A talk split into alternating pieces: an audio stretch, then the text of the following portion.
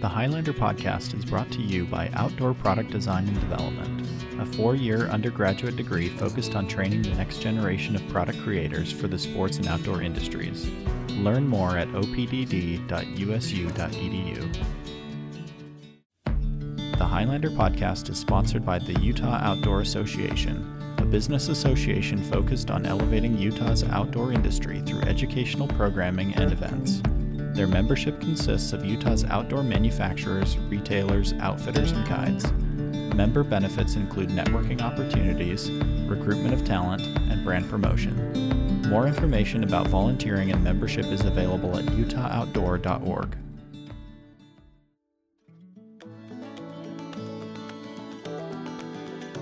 On this episode of the Highlander podcast, we talk with Alan Winker, backpack enthusiast and collector. We discuss his love of packs, why he has over 50 vintage backpacks in the collection, and what makes them so timeless. Well, welcome back, everyone. This is Chase Anderson, continuing our History of Gear series.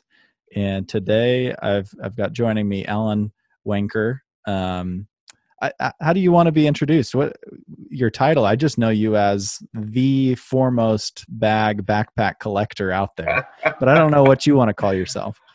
Uh, you know, I'm just a guy with a little bit of OCD when it comes to certain topics, and and uh, collecting bags is one of them. Yeah, well, I wanted to get into that a little bit today because, uh, as far as I know, I, I, just you're you're the guy when it comes to having the bag collection. Uh, I haven't heard of anyone else who's got anything like it.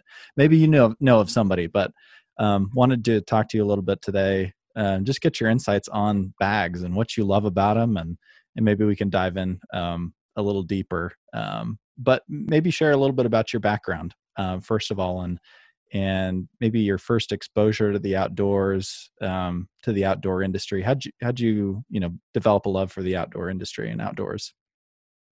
Yeah so that was basically would go back to uh, you know boy scouts growing up um, you know going camping with uh, uh, you know my scout troop um, and you know at that point in time this would have been the uh, mid 70s you know you have generally low budget, crappy gear. Um, and I, I, got introduced to bigger and better gear in, in kind of an unusual way. Um, when my uh, when I was in probably junior high, uh, my sister was dating, who's several years older than me, was uh, dating a guy, and it turned out his dad had a subscription to Backpacker magazine and um, these were the the old issues where they were numbered you know they they'd go one two three four and there'd be the big number in the corner. Um, and you know he'd pick her up on a date and bring me several issues and I'd, I'd literally just read them cover to cover you know. It was uh, insight into a world that that didn't exist in small town central minnesota. Um, and so there would be you know gear reviews and i'd read through all of them and think oh man that's a so much better pack than i've got or a tent or a sleeping bag or whatever. And so then i'd start sending away for catalogs and because uh, there, there weren't any stores in the area that had anything resembling you know kelty packs or north face down bags or something like that. And uh, that that's kind of what what fueled it every time a new catalog would show up in the mail, it was this new ticket to uh, a world that was far beyond what what I could live at the time. Right. It's interesting. Bruce Bruce and I talked a little bit about just the power of catalogs, right? And yeah. just just really the impact that they had, you know, throughout your life as well. It's just and I don't know, they they definitely don't have the same impact that they they used to. Things have changed, you know, drastically since then, but but interesting to hear your perspective just the value and the importance the knowledge sharing right? Like that was your access yeah, to, to, everything right? Right Ex- exactly it, it was and it you know, I mean, catalogs in general back then were were such a thing. I mean, and you know, when when you're younger, you know, you'd wait for like the Sears Christmas catalog to mm-hmm. come out because there'd be all these toys in there that, like, wow, I could get this, you know. Um, and and so once I started getting into uh, uh, camping. You know, this was um, uh, this was a world that just you know you, did bring these uh, items into your into your house was you know by you know I mean today you look at them on the web, but but back then it was a, a paper print catalog that would come out a couple times a year. Um, and then I, I, had an older brother uh, who lived in Oregon for a while. While he was there, uh, you know, did some backpacking and climbing, and he moved home for a summer. And you know, he comes home with a Kelty Tioga pack and a down bag, and you're like, oh my god, it's like this is actually real gear, you know. And uh, yeah, so it, it just all it's like you know throwing gas on a fire. It was just great stuff. Yeah. So you mentioned a little bit kind of the state of growing up and the access that you had or maybe lack of access. What what was your thoughts of the industry at that time? I, I guess in your world, maybe outdoor gear was just it was like low quality or not very good until you started to discover these brands. But at, at that period of time, what what was kind of the state of the industry from your perspective? Um, yeah, you know, it was uh you know names that are still around but at the time were were a little more larger than life because they were maybe less uh, consumer products than they are now. Um, you know kelty packs were like if you needed an external frame pack that was the one to buy. Um, uh, Lowe Alpine for a, an internal frame pack you know north face sierra designs for tents and down gear.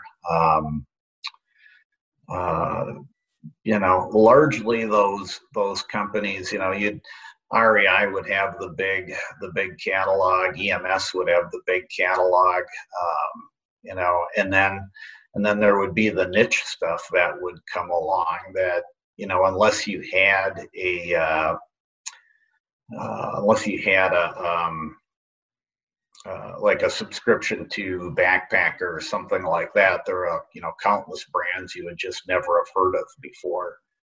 Um, you know Rivendell Mountain Works mm-hmm. or you know Banana, um, you know Gore-Tex clothing. Um, got a little more niche players like that.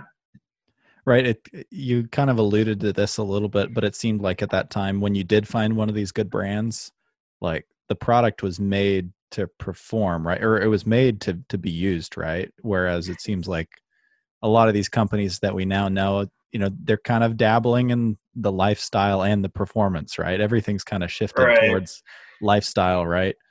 A, a, lot of a lot of gear today is essentially disposable mm-hmm. um, it, you know if, if you uh, blow a zipper on something you know it may cost more to repair the zipper than the garment is worth mm-hmm. especially mm-hmm. if you find it um, you know on some super discounted website uh, you know you you pick up older stuff and it's certainly heavier but you know you'll never wear it out it, it's not it, you know you're never going to blow a seam you're never going to blow a zipper and you're never going to wear it out so, you know, you put up with a little bit of, of weight, but the durability is unbelievable. Right. And we're going to get into that a little bit, kind of why why the older stuff and what you like about it and and maybe compare and contrast. Um, but maybe going back a little bit, uh, what is it about gear for you? You know, I, I get, you know, the love of the outdoors and but what is it about products? And you know and what is it that keeps people coming back to objects? Right i've got some thoughts but i'd love to hear uh, from okay. your perspective. What is it about these these things that you that we have right that that keeps you back and and keeps you collecting them? Yeah that's it's a good question and i've i've asked myself that a number of times. I um I've actually kind of stopped actively collecting. Um, I, I, say that up until the point where something catches my eye, and I think, well, maybe yeah. I've got room for. I've got you know, there's always room in the in the room for one more pack, right? Um, so I I've kind of stopped actively collecting, but um, uh, but I still look, you know, and and the look is uh, temptation. So um, on the other hand, I have at this point kind of most of what I can think of that I might want. Uh, but uh, that, that, comes with, uh, you know, I've, I've, done it a long time. I never really started out as a, a, general goal of, of going out and collecting anything. It just kind of happened. Um, it, you know, I was very content with what I had, and then eBay came along, and it's like, oh, here's this thing I've always at least wanted to look at, if nothing else. And so if I buy it, I can look at it and maybe play with it a little. Yeah, sure. So, so what is it about bags in particular that that's drawn you to, you know, we'll get into you know what you have in the collection, but what's drawn you to bags in particular?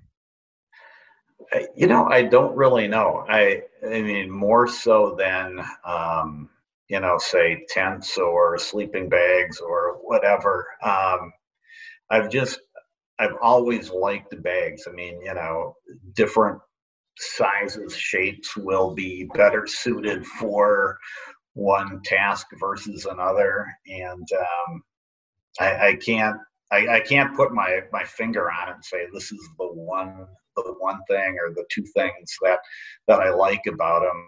I just I just do. You know, I I use them frequently for a variety of things, whether it's just carrying crap around every day or or going on a day hike or um, you know, bike bags because I'm out uh, riding my bike and, and bringing stuff along. Well, it, I think it's interesting because you're not alone in that regard, and and I think that's what why I ask is is you have whole websites, which I know you've been interviewed by websites like Carryology, right? Right. These th- there's other people out there who are just obsessed with this question of you know bags and and like why bags and and people who just geek out of the, over that. It's it's it's fun that we live in a time where you can find other people like that who who care about yeah, them as, mu- as much as you do but yeah it makes me feel normal uh, though i don't know that that's uh, accurate yeah or at least maybe not alone right? Maybe not right, normal yeah, but yeah but, yeah exactly at least i'm not alone. Uh, right. Mm. so uh, you know kind of um kind of along the, those lines maybe we'll go back. Um what was your first bag that really like made an impression on you? Or maybe that first piece of maybe it was a good impression bad impression. What was that first bag for you? Yeah so um the first uh well i bought a, a day pack in high school that was made by Gerry um and that i still have it um still works uh uh you know it's a classic teardrop two compartment leather bottom uh, day pack and uh, wool felt shoulder straps. Um, yeah, you know, and and used that for years, carrying uh, books to school, that kind of thing. And you know, so that was just a, a very you know reliable, uh, you know, solidly built piece of uh, of gear. Um, you know, for a long time, I didn't have any money, so you know, um, I, I, couldn't I couldn't really afford what I wanted. You know, um, in college, I bought a uh, Camp Trails internal frame pack. Um, this would have been the uh, early to mid '80s. Um, uh, and it was it was part of their Wolf Pack series. You know, it was kind of a poor man's Lowe expedition pack. Um, and you know nothing bad to say about that it it uh, it, you know it, it did the job um, uh, you know like i think like a lot of people you know you trade up gear over time. You you know you, you, you can afford something a little nicer a little little better designed a little better made. And so you know i i, I did that. I bought a um, kelty external frame pack um, and uh, you know that was good. Um, then I went on a, a NOLS trip, which was something I had wanted to do forever in a day. I was 30 at the time, um, and bought one of their. Um, uh, it's a Lowe expedition pack that was uh, designed, kind of tweaked for uh, for what NOLS wanted, um, and so that would have been the uh, mid '90s and that was basically the the pack I had, you know, and it it it's great. I mean, it uh, will still, if I, it's heavy, but if if you need to carry a, a heavy a heavy load, it will handle it as well as pretty much anything you'd buy today. Um, and and then eBay came along, mm-hmm. you know, and and you know, eBay got me to buy things I wanted to buy when I was 15 but didn't have any money. and so.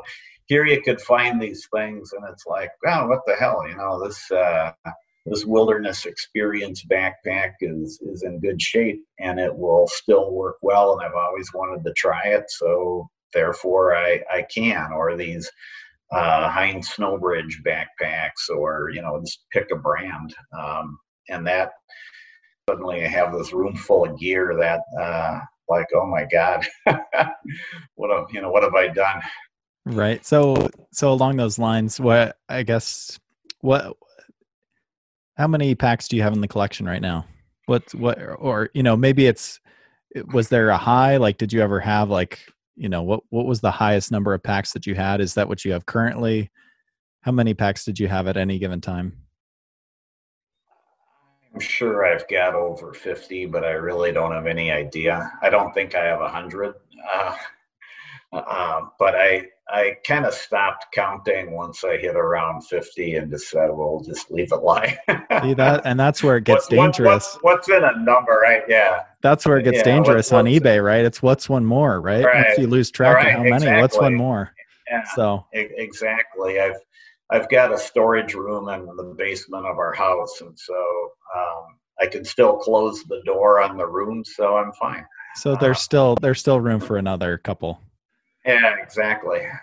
So uh, you know, with with having fifty or so, I'm sure you have. Well, I don't know. Do you have a favorite? Um, well, the, the pack I always wanted the most was a Rivendell Jensen. And um, uh, I had never thought I would actually um, uh, see one because, you know, it was a relatively um, niche company that went away and, you know, nobody's made packs like that since. And, uh, lo and behold, you know, Eric Hardy got it uh, restarted, and they're making packs. Um, you know, and they're they're they're really they're they're intriguing because it, it's like art meeting function. Um, it's such a, a unique design. You know, it's it's certainly not for everyone, but for given the age of the the design, it still carries remarkably well. And so that was that was the one that was like the most sought after, you know. And I finally, um, I finally got one. I was just ecstatic to actually have it and use it.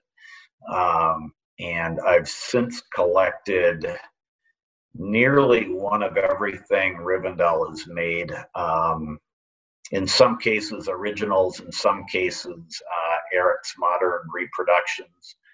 Um, and the, the only one that I don't have is toward the end of their run, they made a pack bag that they mounted on an Alpenlite external frame. And uh, if I ever see one of those, we'll just snatch that right up. well, I, I, doubt. I doubt they made many. I mean, that, that, you know, you take you take a niche company and an even more obscure pack, so there probably are not a lot of them in existence. Right. Sure. Um, I, I think I like what you said. Um, I don't know, seeing some of these products like almost like art in a way. Um, you know that just the craftsmanship and care that goes into some of these older products like you can feel it right? Like you can yeah exactly. um i you know and i'm not an extreme user by any means you know i, I work in this industry i love it um I, am not an extremist by by any means but uh, i think that's what attracts me to products in a lot of ways is i don't know there's just artistry involved and and i think that's what's attracting me more and more to some of these older brands is there's just another level of craftsmanship and especially with the Rivendell products, I've really been diving deep into into that history and and learning a lot. And there's just a level, an extra level of care that goes into that that maybe comes across, and maybe that's what keeps us coming back. I don't want to speak for you, but it's what keeps me coming yeah. back. I, I've often been a fan of really well made things, regardless of what it is. I mean, you can just go to a, uh, a craft store and, and you know, so, some things you pick up and you don't even know what they do, but they just reek of quality because they're so well made. Um, and and there are products like that. You know, Rivendell packs are ones like that. You just pick it up and it just feels solid. Um, uh, I at, at one point in time I had a Rivendell bomb shelter tent, uh, which I, I, passed on to, to someone else because living in the Midwest is really not the ideal use of uh, of a bomb shelter, and it, it is unworldly the quality that was in that thing. I mean, my God, um, you would have no problem at all pitching that in the worst weather anywhere on the planet. The size might make you crazy because it's pretty small, but but that thing was the Rock of Gibraltar when you uh, mm. pitched it tight. The only thing I have that would compare is I've got a couple of moss domes that that would be you know similar quality, but um, you know, this was all, you know, made one at a time by one sewer. You know, the the reinforcement on it is unbelievable. The the stitching quality is unbelievable. It, it's a remarkable piece of equipment. Right. Uh, kind of going back to that that question of of having a favorite. Maybe you know that probably wasn't a fair question. Do you have certain bags that you love uh, for certain uses? you know just daily carry versus you know going out on a multi-day hike or a day hike i guess maybe you could break it down that way. Do you have favorites for certain activities? Um yeah so i've been using um for uh daily uh commute type uh activities. Um it's actually a, a rivendell day pack that i have. Um day hiking i've got and this is is a modern pack it's not it's not vintage but there's a, a local guy named dan cook who owns a company called cook custom sewing um, that that makes a, a great uh, it's a top loading day pack that i use. Um, multi day hikes I, I don't know that i have a, a favorite. I i um, I've decided I'm just going to keep using a different one for each trip. So last year I used uh, Wilderness Experience Quicksilver. Um, a couple of years ago I used a Hine Snowbridge Cerex. Um, I've used my Rivendell packs. Uh, the next trip I go on, assuming COVID allows us to go out again this year, uh, I've, I've, got a uh, North Face Marine that I've got uh, slated to go. Um, so I'm just kind of uh, I, I want to try and get as many different um, you know overnight uh, multi-day trips with uh, as many different packs as I can just just because just because I've got them. Yeah, right, right. I that that's kind of my next question is do they all get some use throughout the year? Um, well, no, because I, I, don't get out as much as I would like to. Yeah. Um, you know, and when I go out in winter, I haul my gear on a pulk, um, so I don't I don't use a pack in in the winter. Um, and uh, you know, summertime, I'm usually only getting in about one trip. Uh, so generally, it's just kind of alternate one to another, and you know, eventually I'll retire and hopefully can uh, can take more trips um, each year, and and uh, you know, just keep keep alternating ones and, and I may find, you know, a, a very favorite, never go into anything else uh, uh, pack in the bunch. I, I don't know. Right. Um, have, have you been surprised at the interest that people have in, in your story? Like, you know, when a Carryology reaches out to you, um, you know, what kind of a response have you had when, when people have started hearing about your collection and, you know it, how do you feel when when someone reaches out to you uh, to to talk to you about the collection what does that mean to you um, yeah i i appreciate the fact that they don't think i'm completely nuts uh, you know which my wife might argue with but uh, you know it it's it is kind of I, I'm I'm somewhat amused by it more than anything else. I'm amused that there are uh, more people in the world that um, that care about this stuff. Um, I had this uh, young guy um, who was in college reach out to me looking for advice on buying a vintage pack. Um, he had watched the movie and read the book um, Into the Wild, and in the movie there was uh, the uh, pack that the main character was using, and um, he was wondering if I could help him track down something that looked close to it. And uh, I actually came remarkably uh, uh close to, you know, if it wasn't the pack the guy had in the movie, it was a, a close approximation of it. So mm.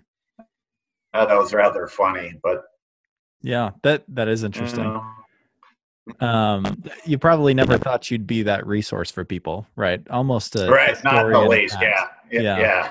but that kind of leads me into my next question. Did i mean you probably never when did you i don't know do you see yourself as a historian or archivist of the outdoors or is that a label that we're giving to you? yeah I, I think it's more the latter. I i really you know for me it's just a hobby. Um you know uh uh, camping in, in whatever form has always been my favorite hobby, whether it's backpacking, whether it's canoe tripping, whether it's uh, snowshoe treks, bike touring, whatever it might be.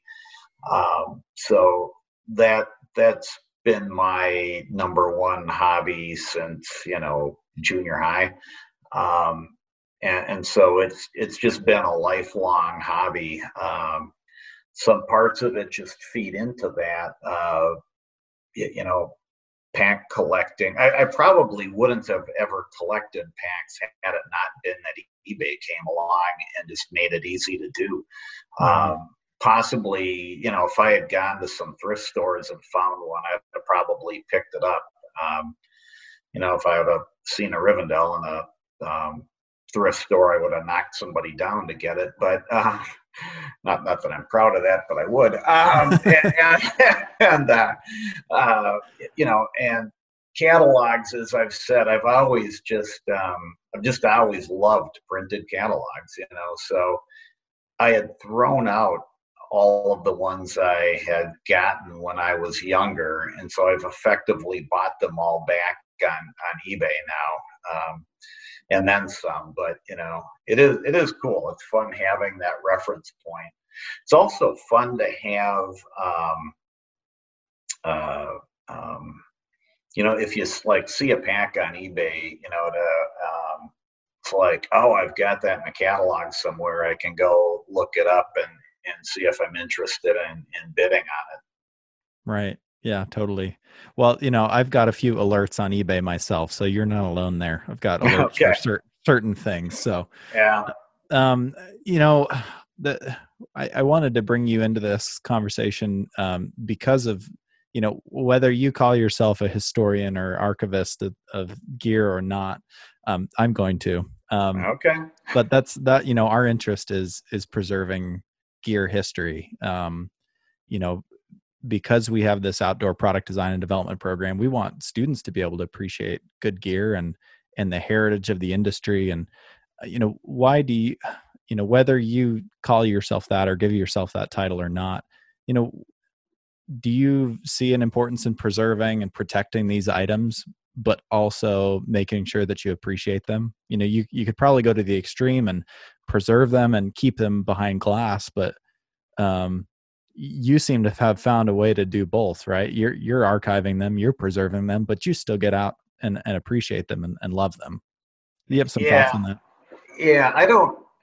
For me personally, I don't want to collect things I can't use, um, or or buy them only to collect them. I, you know, if I uh, if I were to find a, a pack that I would otherwise be interested in that you know has got pieces missing, needs a great deal of repair, I'm probably not going to go and pick it up for the sake of, you know, just some preservation. Um, mm-hmm. I, I, actually want to be able to, you know, take the pack off the wall, fill it up, and and you know, go go put some miles on it. So you know, for me, I've just gotten to a point of I'm just using gear I like to use. you know, there there may come a day where I'm older and and I need to go to lighter gear just because I can't carry it. You know, um, you know, if I need to shed ten pounds um, because I'm you know 10 years older than i am now or something you know i'll i'll go to that point but in the in the meantime i just use what i use because it's fun and it makes me happy right. That's you know, great. it's, it's, it's, why it's why i'm going out and doing what i'm doing is i, right. I enjoy it and it makes me happy and you know.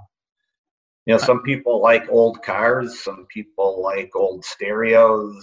I, I like old packs. Yeah i think the founders the original creators would be happy to hear that right? That that these products are living on right? And they're right. still getting love and appreciation and and they're still helping people get outside.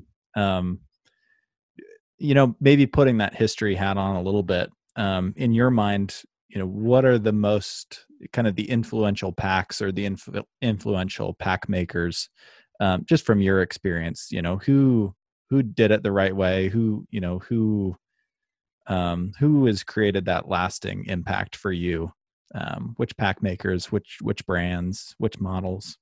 Yeah, so um, you know, for external frame packs, you know, it would be basically Kelty and JanSport. Um, I don't have any uh, any, any experience with um, Trailwise packs, um, which you know, going back to the Colin Fletcher days and and the Complete Walker. Um, uh, uh, you know, I've just never had one. Um, I don't even know that I've ever seen one, um, you know, an actual one outside of a picture somewhere. Um, so they were they were always kind of that um, state of the art in in my you know growing up. Um, you know, uh, internal frame packs, you know, would be like Lowe uh, Gregory, um, you know, and then Dana Gleason came in and and uh, just kind of raised the the bar quite a bit. Um, you know, I always uh, um, I always wanted packs by Hine Snowbridge, um, and I've I've since collected a number of them, um, and uh, you know, I've used some of those on on trips. Um, uh, Wilderness Experience made great packs. Uh, Synergy Works made great packs. Um, you know, Rivendell, who I've who I've mentioned. Yeah, I mean they were they were all good. It's not as if you picked up one of those and you'd say, "Oh boy, this pack sucks." You know, they're they're just they're all good, um, and it's just a matter of preference, really. You know, if uh, you know if you if you don't like a panel opening pack, you know, a JanSport's probably not the one you wanted. Um, you know, if you don't like uh, an external frame, you know, you probably shouldn't get a Kelty or a JanSport external frame, but um, you know, whatever. It, it's just uh, it's all kind of different strokes, but um, you know, those are those are kind of my favorites, I guess. Right. Um, what do you think are some of the major progressions or evolution of of packs over time and um, you know, you alluded to this a little bit from a durability perspective. Um, you know, what what do you think some of the main differences are in in you know past packs to all the packs that you see now? You know, bis, you know, I guess I guess you could probably say materials are probably some of the biggest biggest changes, but you know, what are the main changes that you see and um, between some of these classic packs and new products? Yeah, so good question. Um, I mean, new new products are are definitely lighter. Um, uh, some features are are notably better. I mean, the way that uh, shoulder straps are contoured, for example, um, you know, today's are are much better than older ones. Um, a lot of a lot of the pack suspension parts um, are really unchanged since the 70s. I mean, when you think about it, it's they're more alike than they're different. You've got padded shoulder straps, you've got a padded hip belt, you've got a sternum strap, you've got load lifter straps. I mean, all of those things existed uh, before 1980, so none of that is is revolutionary. Um, all along, you've had you know external frames, internal frames, soft packs none of that is new. It's really just um, tweaking the design and um, and and mostly uh, material, you know, lighter lighter weight materials. Um, and and some of it's good, some of it's bad. In in terms of um, my my pet peeve is zippers. You know, I'm always looking at what what's the thing that's going to break. Um, and and zippers are one of them. A lot of really light packs use really light zippers, and you know you pick them up and it's like this is just a problem that's going to happen. It's just a matter of when, and more likely than not, it'll be at an inconvenient time because that's how the world is. Um, so the other thing is that um, a lot of packs have zippers everywhere now. There's a million little compartments. And if the compartment opening is not large enough to put my hand in there and actually grab what I'm looking for, it just drives me nuts. And so I want not a lot of pockets with a decent zipper and the pockets large enough to put my hand in so I can actually fish out what I'm looking for rather than having to jam two fingers in and, and try and fish around for something in the dark. So that's that's my my pet peeve on on design. Well, it seems like you know some brands, some designers, they want to pack something full of features because that's what yes, they think yes. adds value, right? But that's not exactly. necessarily the case. And and you know and and cheap sewing, uh, uh, cheap, not necessarily um, unskilled, but but just inexpensive um, uh, third world manufacturing makes it possible to cram all these features in and uh, and put them at a price point that's designed uh, to attract people. So I understand the way in which it's done and the and the marketing reason why it's done, but it's just not something that that appeals to me. Um, you know, you could look at a pack by uh, uh um, Alpine Luddites, for example. He's making custom packs, and he just moved to Vermont. But uh, you know, those those are simply outstanding. I mean, they're um, high end, remarkably well made, uh, brilliant design, uh, simple features, um, not going to fall apart on you. Uh, you know, that if I were if I were looking for a a modern pack for some reason. You know, I would tend to go down that line of finding a uh, um, more of a, a, niche maker to make something specific that that I know is going to last and and doesn't have a lot of weird bells and whistles that I don't necessarily want and probably will never use. Right. I was gonna. Uh, that was kind of my next question. Is who are some of these small pack makers that are making stuff here in the U.S. that that you recommend? Rivendell still going strong. Yeah, um, yeah. albeit in in a different location, right? Used to be in Victor, Idaho. Now kind of sold and and is up. Well, the, I mean, the last few few years yeah. been up in Washington, right? Yes. Yeah. Oddly enough, they they originated in Washington back in the day, moved to Idaho, and and have now uh, reformed in Washington. So right. Who else do you recommend? Yeah. So. Um, you know, for a, a modern uh, design, more technical type of pack, I, I would easily go Alpine Luddites. Um, uh, I don't know of too many others. Um, you know, Dan Cook, who I mentioned, uh, primarily makes uh, bags for um, uh, uh, canoe tripping. Um, and he actually lives just a few miles from me. His his work is outstanding. Uh, you know, just one guy sewing it in his basement. Um, excellent, uh, excellent design, no frills, never going to fall apart. Um, you know, I, I, love the stuff that he's got. Um, and I, am not I'm not aware of of others. Um, that doesn't mean they're not out there. I just that that's kind of my knowledge base of of modern stuff. I mean, um, if I were to buy a pack, you know, a, a modern haul or really big heavy load pack, I'd probably go with Mystery Ranch. Mm-hmm. Um, yeah, you know, which is uh, you know, right there. Uh, in fact, um, John from Alpine Luddites learned how to sew while working for Dana back in the Dana Designs uh, era. So. Oh wow. Well um, pedigreed. Yeah, sure. And it seems like that's common, right? There's this pedigree of, you know, there's the great gear makers, and and you have people who learn from them who continue that legacy on. Um, right.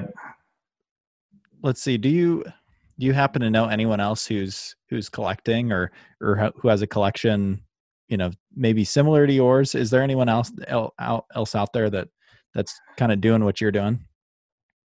I um actually i, I really don't um uh you know so bruce johnson uh you know who you, who you've talked to and and know is uh you know doing a lot of work preserving history. I don't know that he necessarily collects any thing.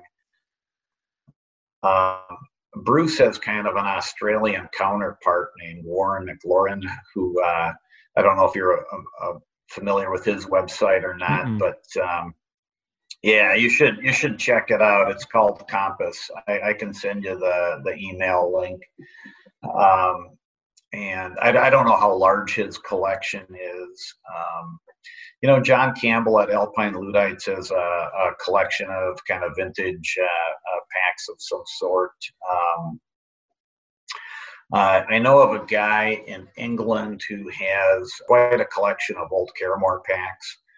Um, but that that's about it as far as anyone I can think of. Yeah, it seems like there's pockets here and there, but right, um, right you mentioned this a little bit before, but you know, kind of one of my last questions is, what are you still on the hunt for? And you mentioned mentioned this a little bit, but anything else? Uh, I have a little bit of seller's regret on a Jansport Alpine Phantom. Um, I, I, I bought one on eBay and then like I'll never use this, and so I sold it. And every so often I get that twinge of regret. So uh, if I ever see another one, you know, maybe I'll maybe I'll take a hit on that. Um, but there there really aren't too many out there that I there's nothing out there that I really want that I don't have. Um, right. You know, if I if I saw uh, uh, a Rivendell Jensen clone, and I mean that design was copied by just literally everybody um, you know, I, I would uh, I would be interested in that.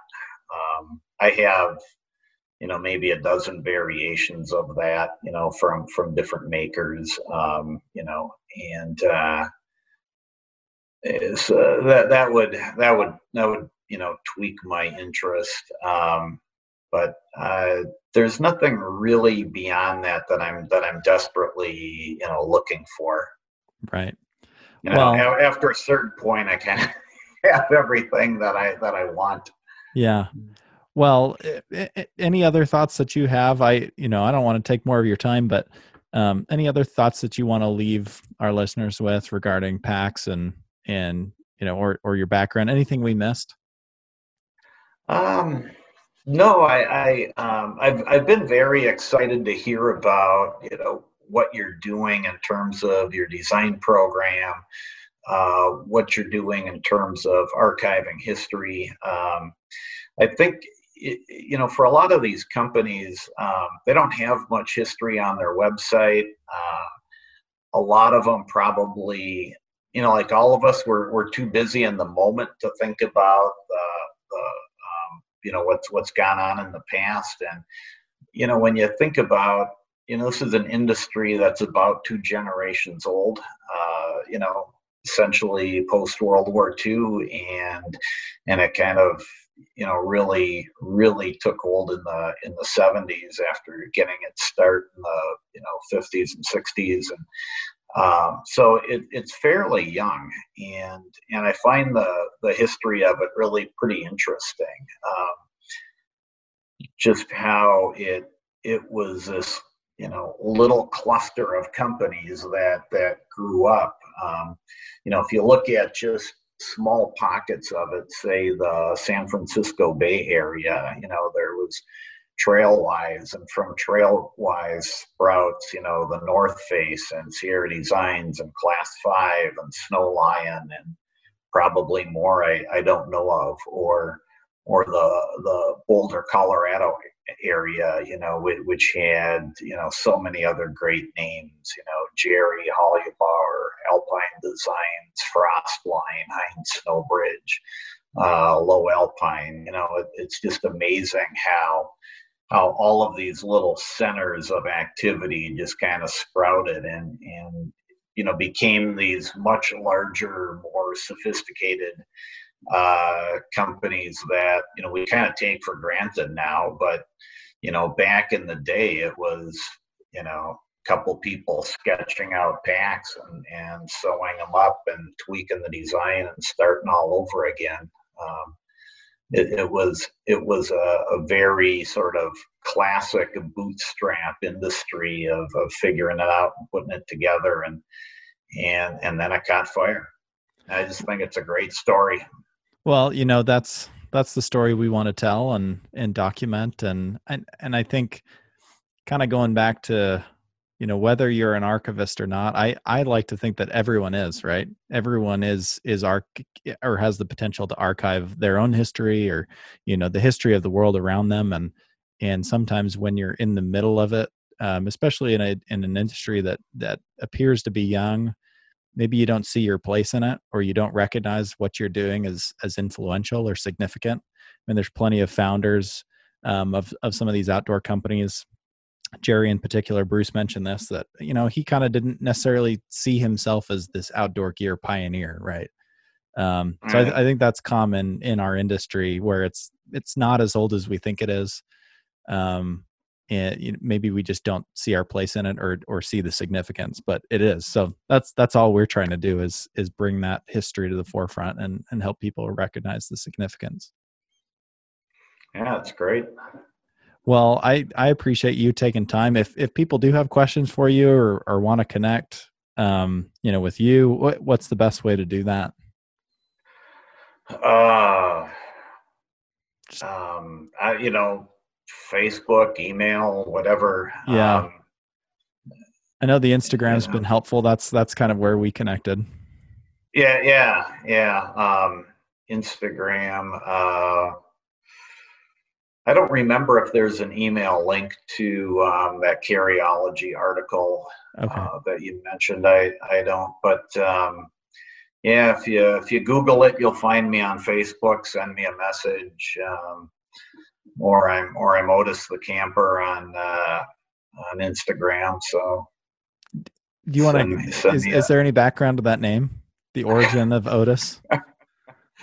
um, well, yeah. When I uh, was setting up my uh, um, uh, eBay account way back when, um, I was going, I was trying to put in um, Otis Campbell, who was the drunk on the Andy Griffith show, oh. and that was all that was already taken. So that was the next thing that popped into my mind was Otis the camper. So there's there's nothing any any any deeper than that. But uh, Otis was my favorite character on the on the TV show. Oh, that's so. great.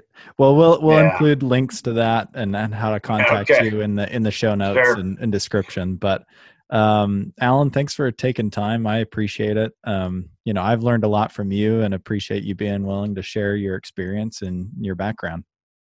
Yeah, no, I this has been this has been great. If I uh, if I ever get out your way, I'm definitely going to stop in. Okay. Well, yeah, no, anytime. Anytime you're out out this way. We'd love to have you. All right. Okay, thanks, Alan. Thanks for listening to the Highlander podcast. Subscribe and listen for more outdoor stories and content wherever podcasts are found on highlandermag.com and each Sunday at 4 p.m. on Aggie Radio 92.3 FM in Cache Valley.